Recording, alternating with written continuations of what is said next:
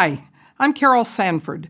I'm the host of the Responsible Capitalist podcast, where we help you align the money you invest with the meaning in your life. Each time I talk with you a bit about a question that's being asked in the investment community, in the community of the responsible capitalist, and then we interview a person who is doing extraordinary and cutting edge work in that field. Today, I'd like to speak with you just briefly about an idea that comes up continuously, and our first guest will talk about that. That is the idea of externalized cost. Now, what externalized cost means are all of those costs which the company creates as a loss but not to itself, as a loss to the eco- ecological system, to society, but they don't pay for that. They don't embed it in the cost of the product. And so when you and I buy a product, we are not paying for all of the cost that is incurred in the making of that product or service. This is a question that I increasingly am asking impact investors how are you able to assess this externalized version of cost, and how would you coach and mentor people to bring it back inside? So, there are two things that I think are very helpful to getting externalized cost up in the conversation because most of this is about getting people to talk about it. Because you may not figure out immediately how to do it all, but the fact that you don't know how to do it all obviously often leaves us not even having the conversation. Two questions. The first is how we make the product imbued with that question being more overt. So, the first question that I always ask companies to start with is who is buying your product? Who is benefiting from your product in its use? They are a user, consumer, a customer. And how are you making their lives more whole and well lived? Now, if you ask about the customer, the consumer in a whole way, you're not just looking at them using your product, but you're u- looking at them in how they live in the world, how their family lives, how it is that they are healthy and vital. And you have to ask do your products actually make them healthy and whole long term? We often think of the waste, the byproduct waste, as something that's in the supply chain but it's often also in the effect that it has on people's lives. So if I'm living in a world where I or my children are exposed to toxins or to including like pesticides into smoke-filled air, especially if I'm traveling to an arena, arena which is heavily industrialized, then I am not asking the question, how is it I am affecting the lives, the whole lives, the well-lived lives of the customer? What is the cost of this product? So I know that there are many companies that are still working on improving their products and getting them so that they are always all the way to what they would call 100% responsible, where they have no negative side effects of packaging, none of uh, breakdown of the product after the consumer is done with it, uh, and also nothing in the air that is or water that is left behind. But the more this conversation comes up in product development, the more likely we are to start internalizing those costs. The second arena that I invite a, an investor and therefore the entrepreneur that they're funding to look at is what I call a value adding process view of investing and production. So, value adding process is very different than a value added process, which we've talked about before the idea that I'm trying to get across here is a visual one where you're really mapping what happens from earth to earth in the creation of a product and asking it every step along the way how it is adding value to the people who will use it, just as I just said, and where is it losing value and externalizing costs all the way along. Now, I, am suggesting something different than just creating a list of all of the places where you need to reduce waste or change product substitution, because it doesn't actually change our ability to ensure that we're whole. And one of the things that I believe that impact investors want is to increasingly be able to know that there are no cost and decreasingly no cost externalized to the product. So the visualization of imaging a product starting with when it's pulled from the ground, when the resources of earth are loaned to us in order to make something. And we ask every in every step, including that one, how is it we ensure earth can renew, restore, and regenerate itself. How does that happen when it moves to the first people who convert and make changes to that material that we're going to use? I was just looking at cabinetry here in the production studio and looking at how amazing it is to think about that the way we treat wood that we've taken down is a way of repaying back earth and not externalizing the cost of leaving behind an unhealthy um, earth from taking down just a few trees that we love. Moving along into how we manufacture and then again out into the life. If you image that as a flow, starting with the material and how it comes out, but the most important thing is how it affects the well lived life of the consumer and then all the other stakeholders who are there.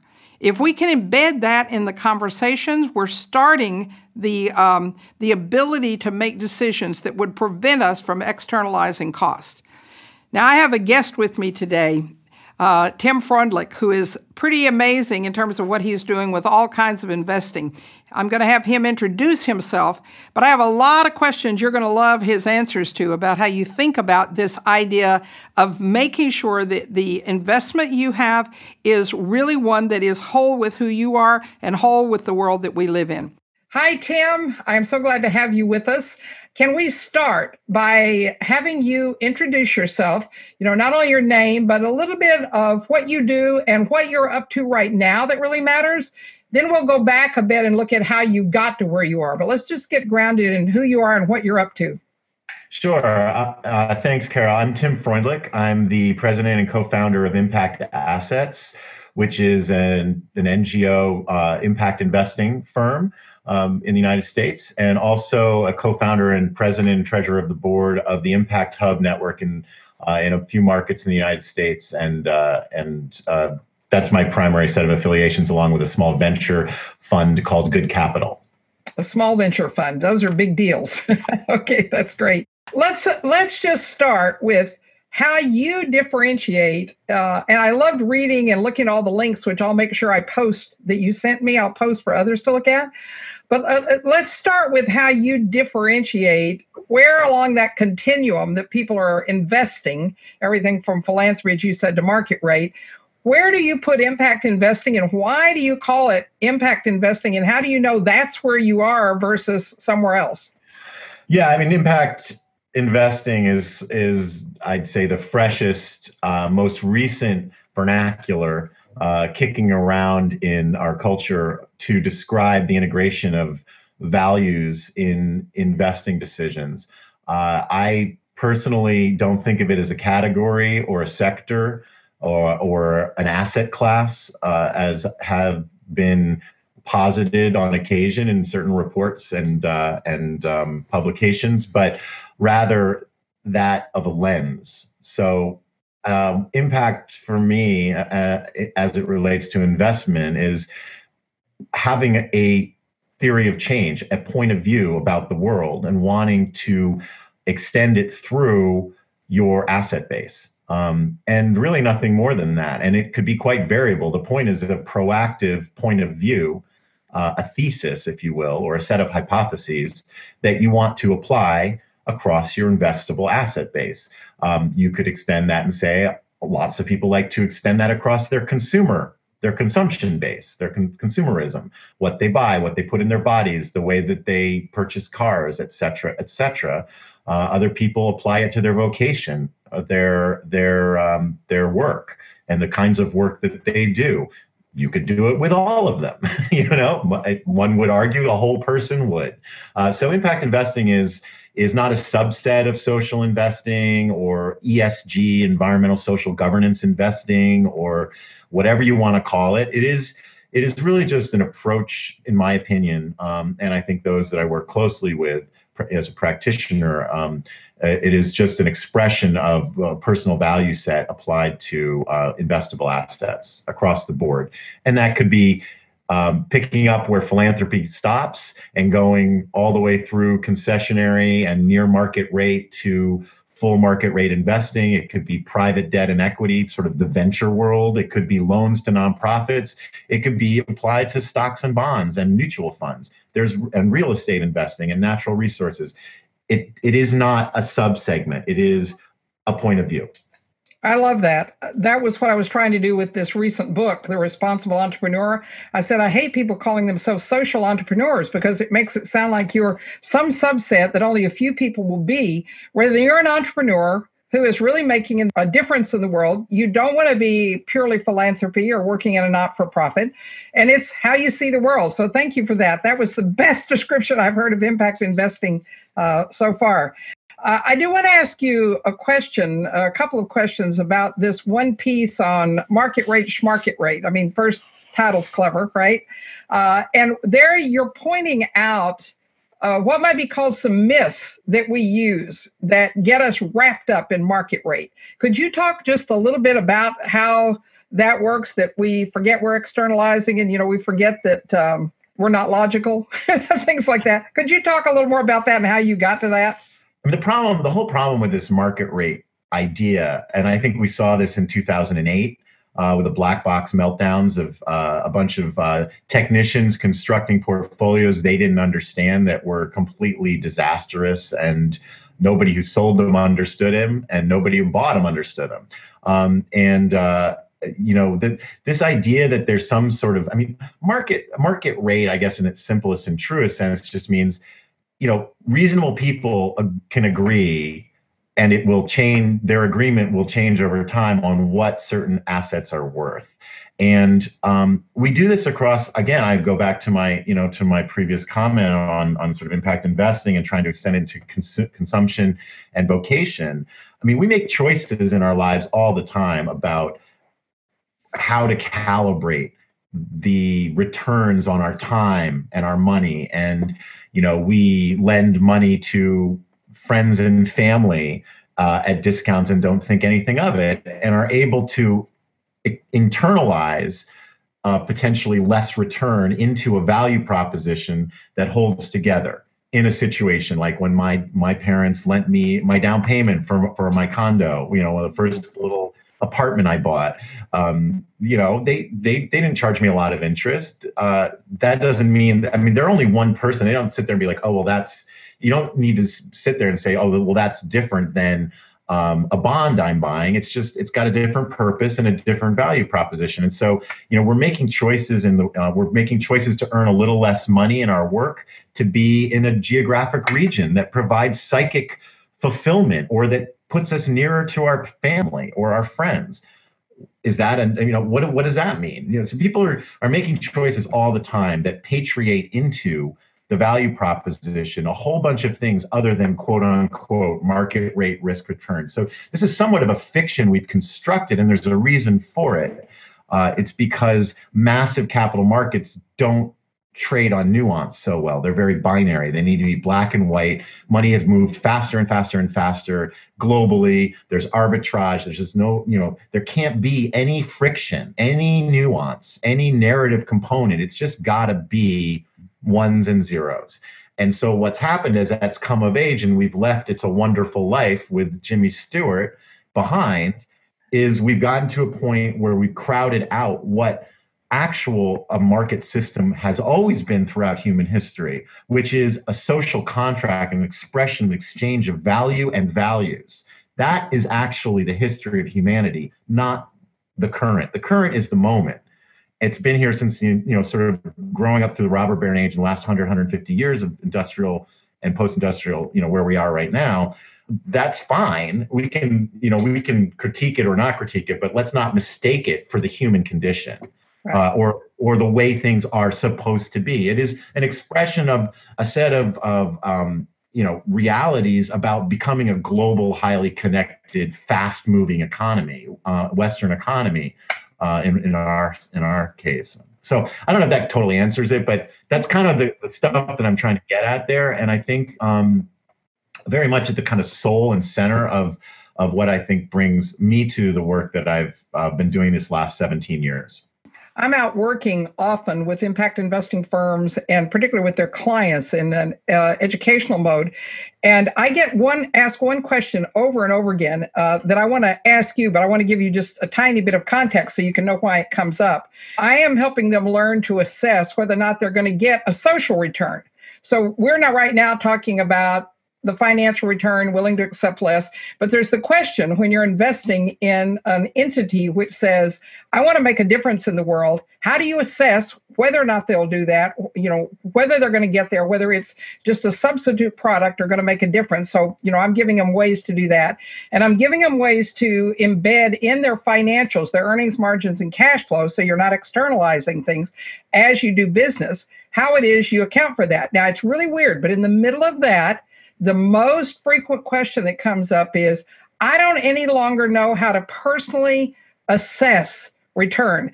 Like I used to be an investor who made said double digits, you know, the more the better. I've as a result of that made a lot of money and I've been able to be a philanthropist over on the other side. Now people are saying to me, here what you want to do is get a reasonable return and I don't have any criteria even if I'm just doing it personally, much less if I'm doing it for other people's money. What do you use, Tim? Because you do invest other people's money, right? You invest in other people, and you must have some kind of criteria that don't give you an answer, but give you a way to think about it. Do you understand that question I'm asking? Sure. I mean, it's it's it's it's um, difficult a few different ways. I mean, you you brought up the uh, externalization um, of of impact or returns, or I mean, uh, of costs uh, a couple of times, and I think there's a negative assessment that doesn't get done and people don't know how to do, which is kind of a, a further extension of the last comments I was making. The you know when you're not investing thoughtfully and you're investing in enterprises or industries or companies that are kind of willy-nilly externalizing costs of doing business onto society environmental costs social costs you know this is when you're employing piecemeal labor and not giving them benef- health benefits and forcing them onto the er health system as some major corporations that will go unnamed have been accused of doing in major media over the past few years, uh, or or um, or you know employing child labor in the developing world and ruining you know the fabric of education and um, and and opportunity and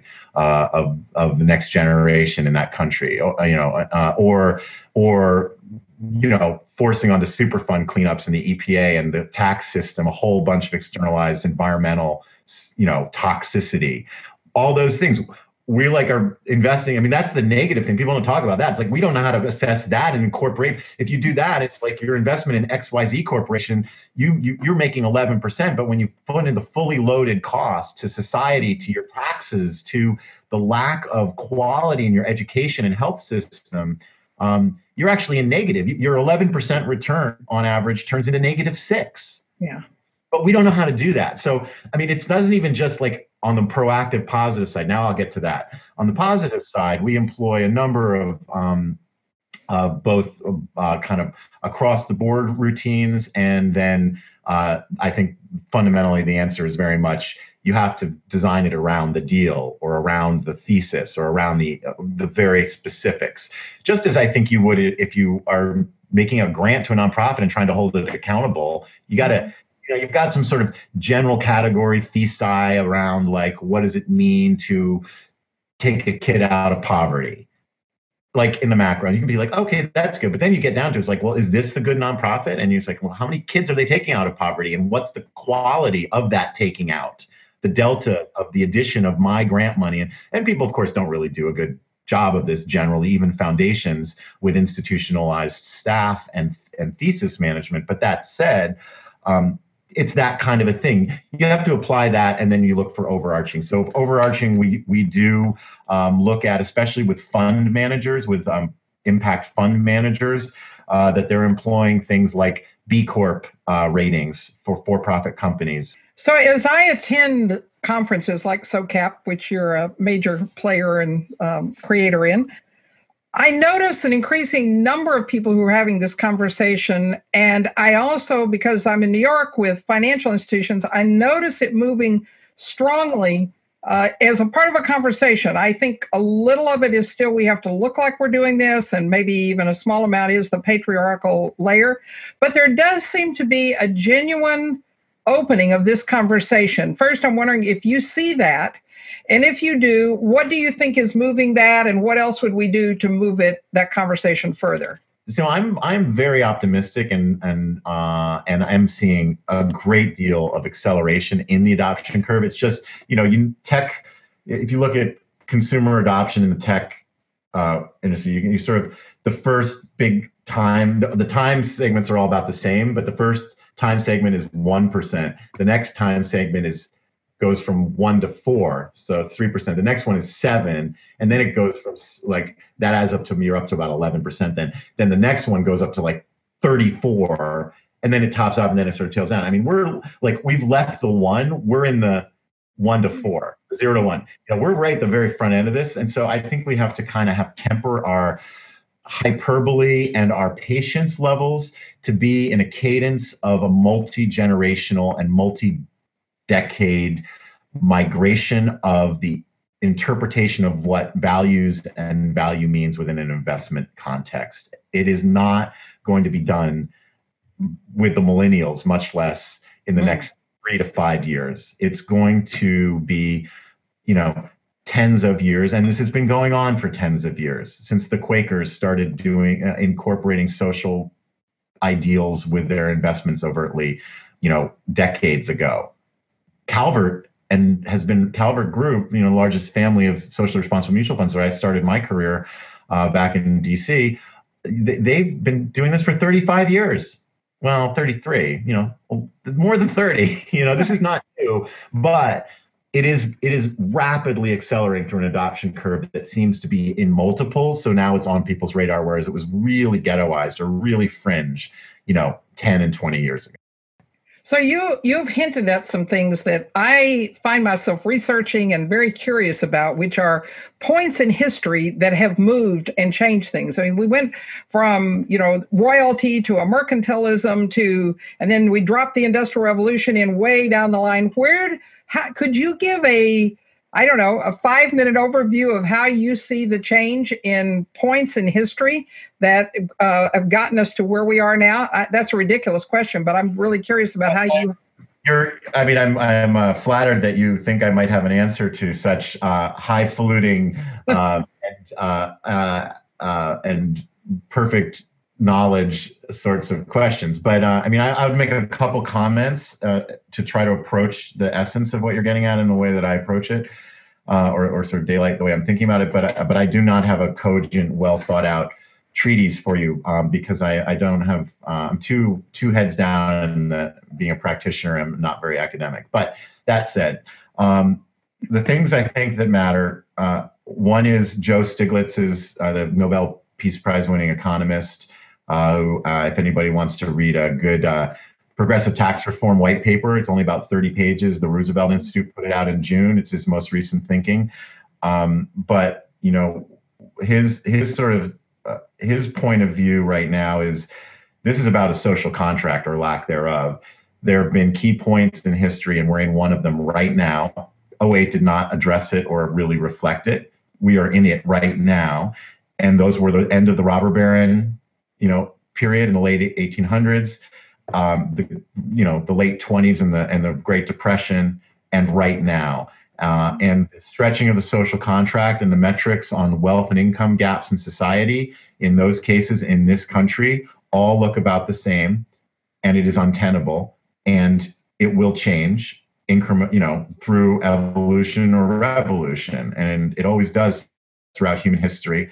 Let's hope it isn't the one where the um, top 1% or 5% is dragged out into the streets uh, with riots and beheadings. So, so there's there's that point of view, and his solution is uh, a multi-point uh, progressive tax reform, and um, he says there's a high correlation between these points in history and a lack of progressive tax taxation of the wealthy, which then compounds uh, and an overemphasis on income tax, which unduly hits the poor because or the middle of the country because they spend everything they earn. Right. also known as you know i mean it's sort of like uh, sorry sales and you know sort of that kind of tax as opposed to wealth taxes which are you know wealthy just accumulating more and more and more wealth and not really paying much tax on it. So so at any rate there's there's that kind of context. I think we are also in a post um uh i mean this climate change thing is big and um, we are moving from uh, industrial, you know, sort of a, a, a, an extractive industry, sort of fossil fuel reality, to one that cannot cannot be It cannot be. If you look at the science, um, it cannot be. I, anybody who's interested, I, I really uh, recommend going to Rocky Mountain Institute and picking up some of Amory Lovins' thoughts and PowerPoints on this and TED Talks. Brilliant, one of the leading um, science scientists on on sort of innovation around the post fossil fuel economy uh, that, that, I've experienced. Um, and uh, but but basically, I mean, we cannot we cannot run a world on on fossil fuels going forwards without falling off a cliff in anything remotely related to current trajectory or even footprint. A. B. We cannot be sort of, I don't know, unsophisticated uh, in thinking that you can trap $46 trillion of assets. That's the rough estimate of the value of the oil in the ground, the oil and gas in the ground, that that a status quo that a that a capital market system that a society is going to abandon 46 trillion dollars underground it's too addictive there's too much wealth wrapped up in it. There's too much power. So that's that's a pretty crazy situation if you think about it. You can't use it.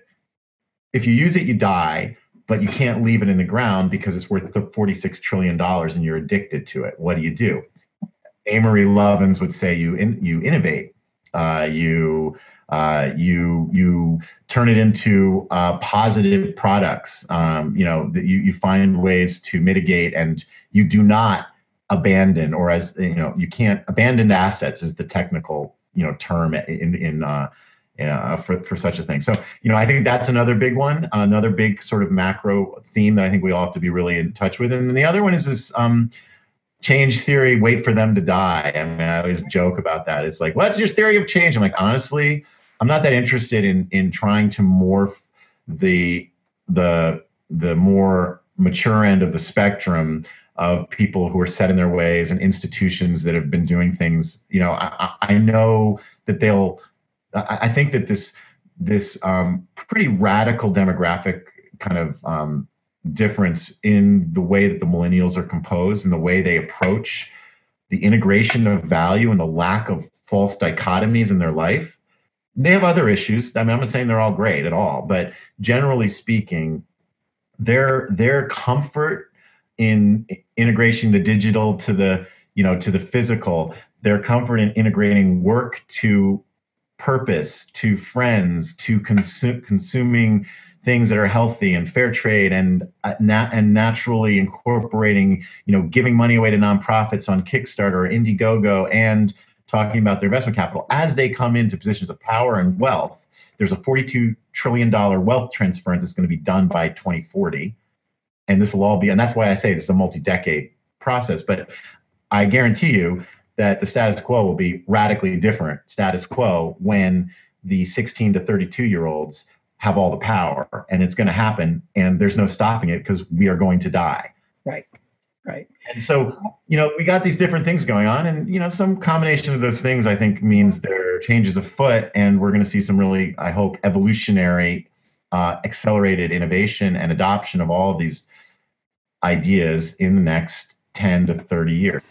Tim, thank you so much. I feel like every time I talk to you, I learn so much it enlivens many of my ways of already thinking about something, but you make it so precise. Like I got rid of the word responsibility in many things that I've done in recent years because it kind of pulls it out as a separate class. Just like you say, impact investing is not a separate class, it's a worldview.